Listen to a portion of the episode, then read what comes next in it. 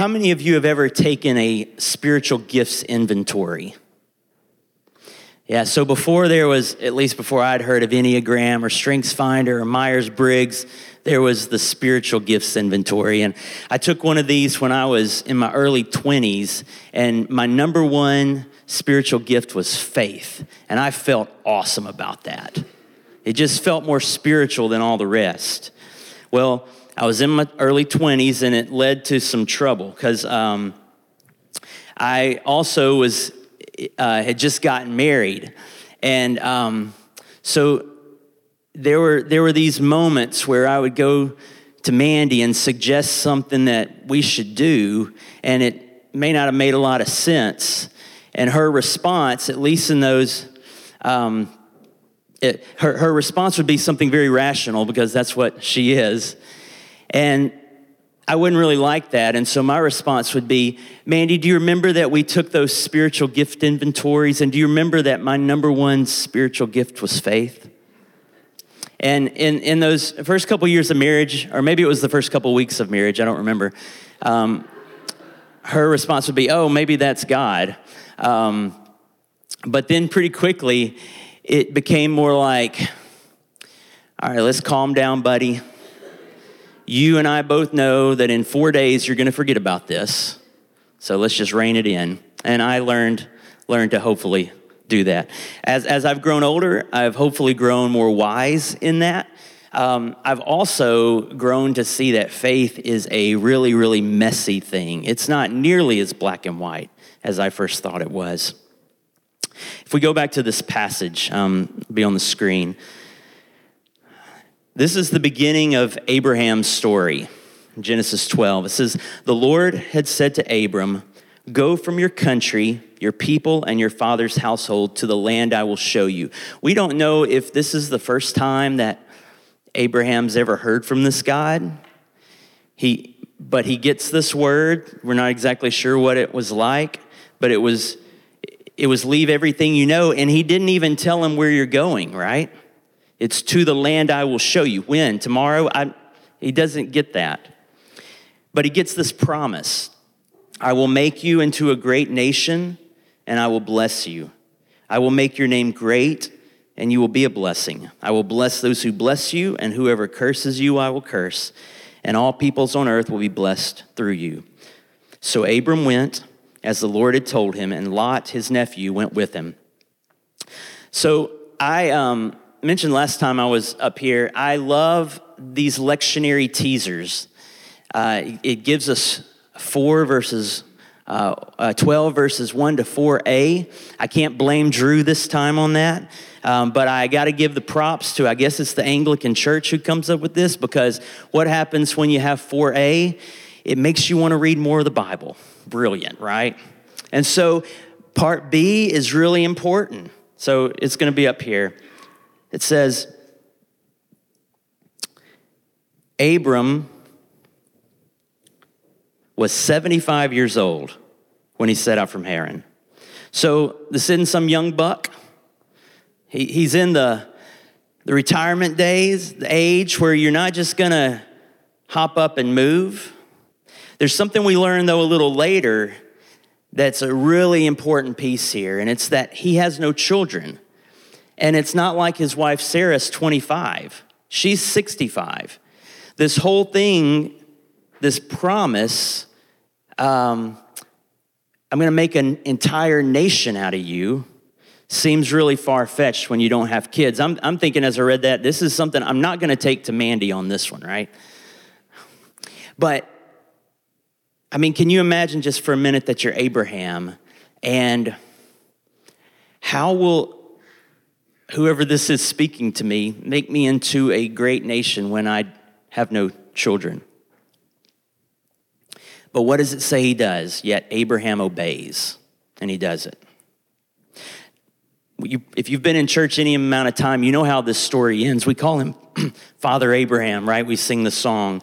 Um, from here on, this God is known as the God of Abraham and Isaac, his son, and Jacob, his grandson. Uh, three of the world's largest religions look to him as a major player um, Judaism and Islam and Christianity. This is a big deal, but in this moment, we're faced with the waiting. There's a, there's a passage that in the New Testament that talks a lot about Abraham, and it's uh, Hebrews chapter 11. It's just this one chapter about people who walked by faith, men and women, ordinary people who walk by faith. And verse 1 gives us this definition of faith. It says, it's going to be on the screen. Now, faith is confidence in what we hope for and assurance about what we do not see. This word confidence will come back to, but uh, the word that sticks out to me here is we do not see. That's the big piece here. We do not see. If you go, go on a few more verses later, verse 6 says, And without faith, it is impossible to please God, because anyone who comes to him must believe that he exists and that he rewards those who earnestly seek him. I like this verse and I don't like this verse. I think anytime you see a word, it's impossible to do something, it, it, it gives one of two responses. It's either, well, I'll show it, I will try really hard, which often doesn't work, or I'm not even gonna try if something's impossible. But I also love this verse because it talks about there's, there are things that we do that can please God, that bring Him pleasure. And one of them is walking by faith whatever exactly that means. And I like rewards. And he says he rewards us. Um, so, so I've been, I've been um, in church as long as I can remember. And growing up, whether this was uh, more implicit than explicit, I kind of grew up feeling like there was faith on one hand and doubt on the other. And you had one or the other. You either had faith or you had doubt. And it was, it was like um, the goal with, with following God was certainty. You wanted to have faith, not doubt, and you wanted to be certain. I would hear things like, it doesn't matter what comes at me, I'm gonna stand firm on my beliefs. You ever heard something like that? I don't, it doesn't matter, I'm gonna stand firm. And, and there's something good with that. Like that, I, I think that's a, a great thing, but it can also get us into some trouble. Um, because I came away with these, this idea that doubt, having questions, was frowned upon by God. It was frowned upon by the church. Questions could get you in trouble.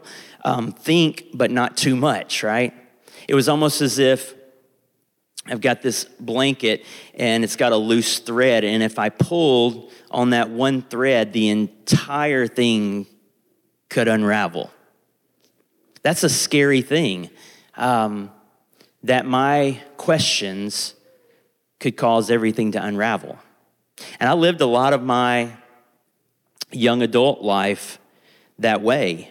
I was, in my early 20s, I was really afraid that I was going to become a heretic. And that's even scarier when you think that you're supposed to be a pastor. but that's where I was. Fortunately, the good news is I, I found a group of people that um, encouraged my questions, who, who told me that God wasn't threatened by my questions, that He had created me to be inquisitive, and He had given me a heart for people with questions. And I could just ask away, and I would be okay. And that was something I desperately needed to hear at the time.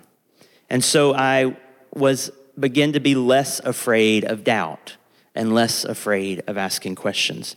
Um, in your bulletin on the back, there's a, a little paragraph, some sentences by a pastor named Greg Boyd. I want to read this. It says, The only way to determine if a belief is true is to rationally investigate it, which means you have to doubt it. It's simply impossible for people to be concerned that their beliefs are true unless they're genuinely open to the possibility that their current beliefs are false. There are no two ways around it.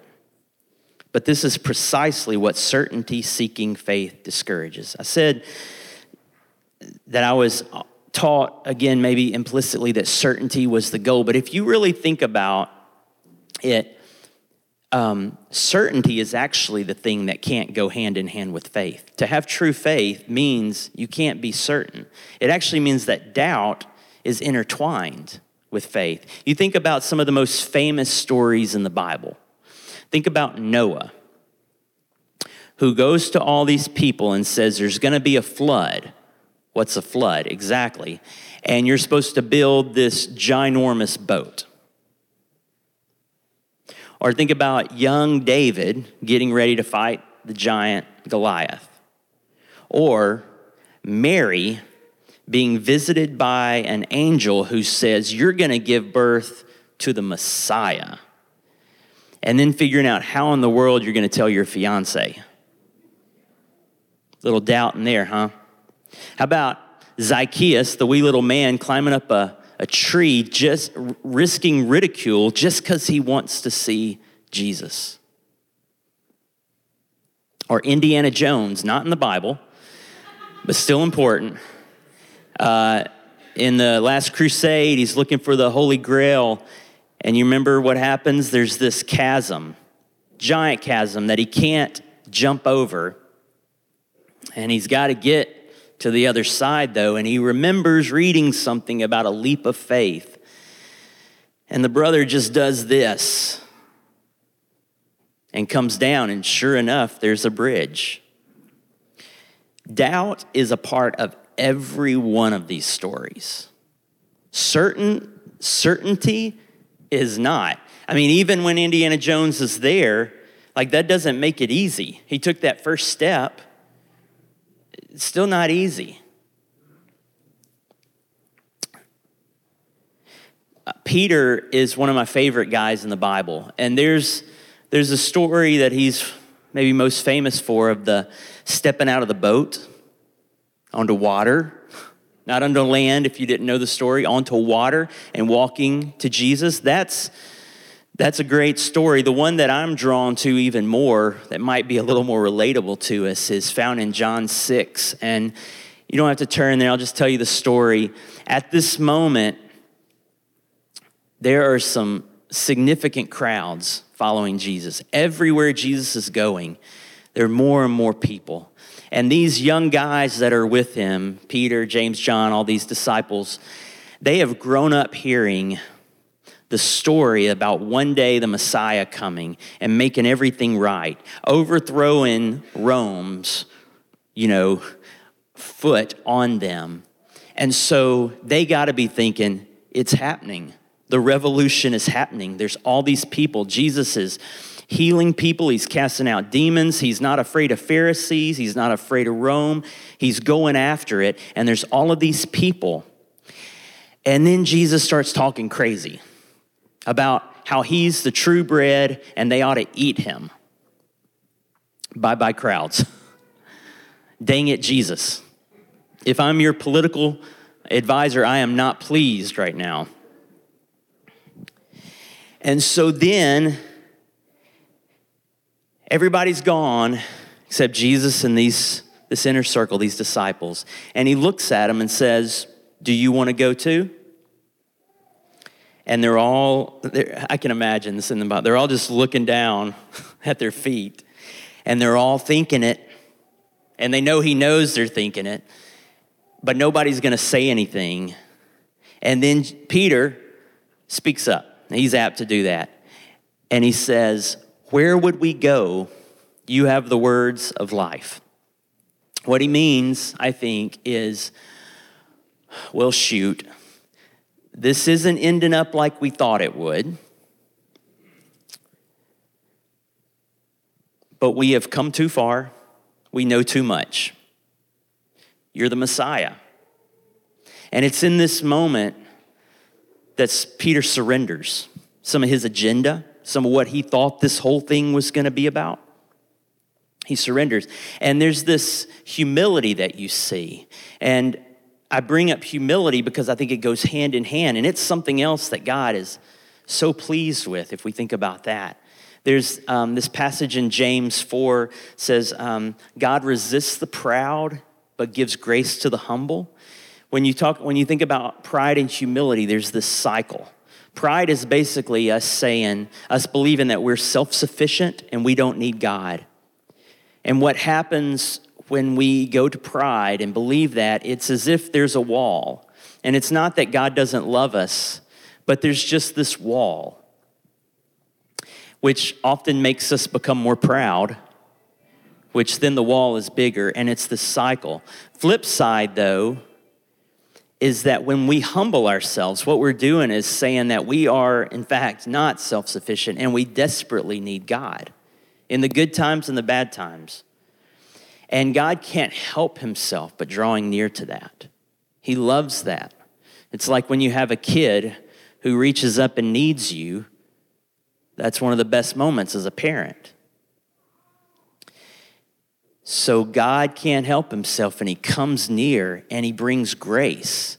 And then we receive that grace and it's amazing and we become even more, we humble ourselves even more in the sight of this awesome God and the cycle just continues and continues. When we are in that place, um, man, it's that's where the questions come the best. And we don't have to be afraid. And we don't have to be afraid of the Bible. Um, what I always encouraged um, the people in my church was that come with your questions. Don't be afraid of them, but do it in humility, that you don't have it all figured out, and do it in community. Don't do it in isolation. Gather with other people and ask your questions. I mentioned confidence earlier in this passage from Hebrews 11. While we say that certainty isn't the goal and we want to just kind of uh, push that lie to the side, I do think confidence is a great goal. That as we get into safe places where we can talk about the good, the bad, the ugly of our faith journeys, and we can ask the questions, um, that we grow in confidence. One, because we learn we're not alone. We're not the only ones who have doubt. We're not the only ones who are struggling. We're not the only ones with questions. So, when I think about the life of faith, these are some of the things I think about humility, surrender, doubt, struggle. What I know it's not about is getting every decision right. So, and Abraham is a great example of that. In the very next section of chapter 12, they find themselves, they've, they've, they've obeyed, they've gone away, they've gone out from everything that was known. They find themselves in Egypt. And Abraham is, is, is worried that, that Pharaoh is going to see his smoking hot wife and want her as his own and kill Abraham. And Abraham does not want to, to lose his life. And so he says, I got a plan. Tell them that you're my sister, and they'll spare my life. Well, that kind of works. It spares his life. Unfortunately, what doesn't work is Sarah is still taken into the Pharaoh's palace. Well, this was not part of God's plan. And Pharaoh, his entire household, gets very, very sick. So then he realizes he's been duped and he's angry. And he tells Sarah to go back to her husband and he kicks him out of Egypt. He should have he should have trusted God and told the truth. That's what we learn there. And you would think, well, surely Abraham will learn his lesson, right? Well, he does the exact same thing a few chapters later. Now, I am grateful. I'm grateful that there's that that these stories are in the Bible. They give me hope. Um, I, I, I resonate with the mistakes. I also resonate with the fact that the waiting is so hard sometime later, there's still no kid. And Abraham and Sarah are wondering, Sarah's wondering, did my husband make this up? Did he really hear from God? We've left everything. He's got this promise in his mind, and I'm not having a baby. And so she says, Let's help God out. I've got this slave, Hagar, have a kid with her. Maybe it's just supposed to be you and not through me. He agrees. They have a kid. His name is Ishmael. It's not part of God's plan. The waiting's excruciating. Finally, Isaac's born. Do you know how many years it's been since that initial encounter? 25 years. 25 years. So, yes, you've done the math right. Abraham's 100, and Sarah's 90, and they have a baby. His name is Isaac. The promise is fulfilled. Yay. but excruciating. Yay, right? Go back to this uh, passage in Hebrews, kind of just takes several verses and gives us a story again. It says, By faith, Abraham, when called to go to a place he would later receive as his inheritance, obeyed and went, even though he did not know where he was going. By faith, he made his home in the promised land like a stranger in a foreign country. He lived in tents, as did Isaac and Jacob, who were heirs with him of the same promise. For he was looking forward to the city with foundations, whose architect and builder is God. And by faith, even Sarah, who was past childbearing age, was enabled to bear children because she considered him faithful who had made the promise.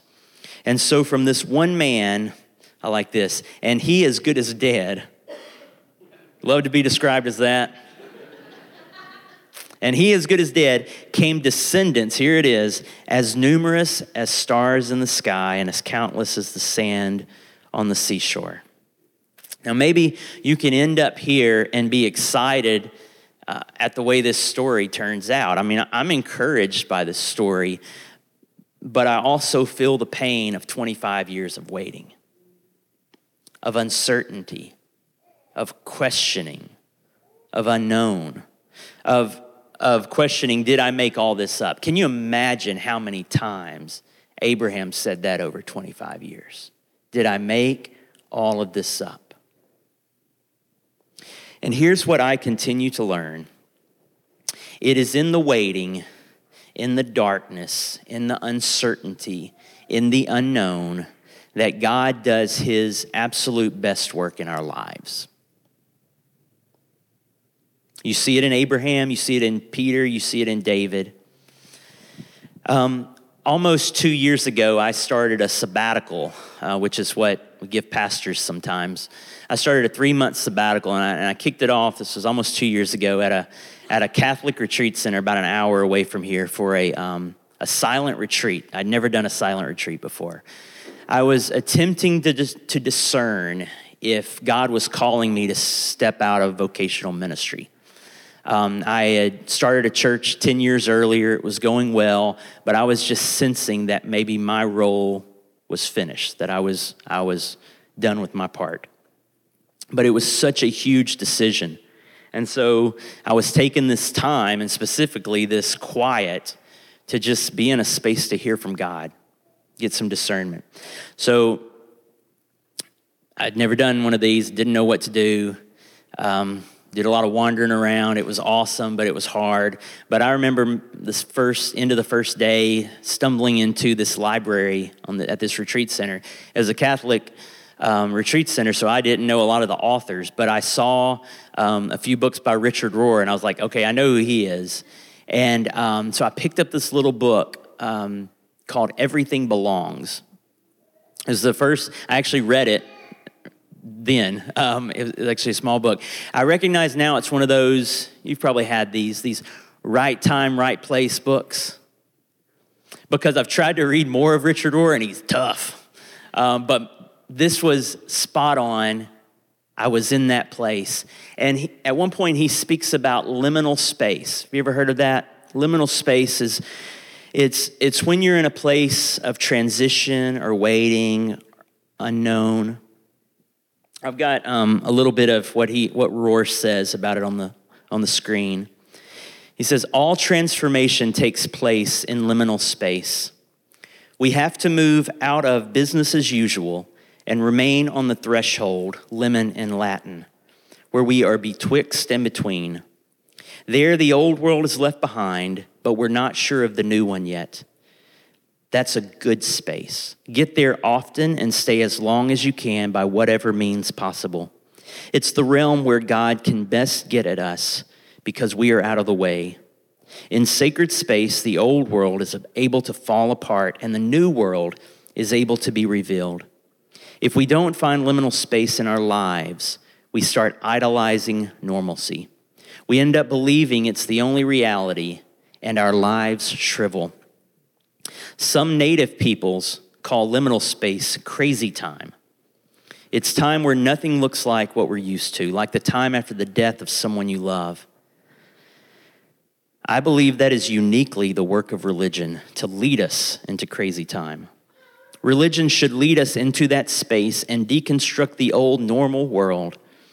Much of my criticism of religion comes about when I see it not only affirming the system of normalcy, but teaching folks how to live there comfortably.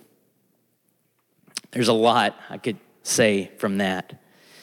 Um, my, my personality has always been that I've embraced change. I've taken change really well. That's the whole, that whole spiritual gifts thing with faith. It's just the fact that I can do change pretty well. What I've never done well, though, is waiting. I don't know anybody that does waiting well.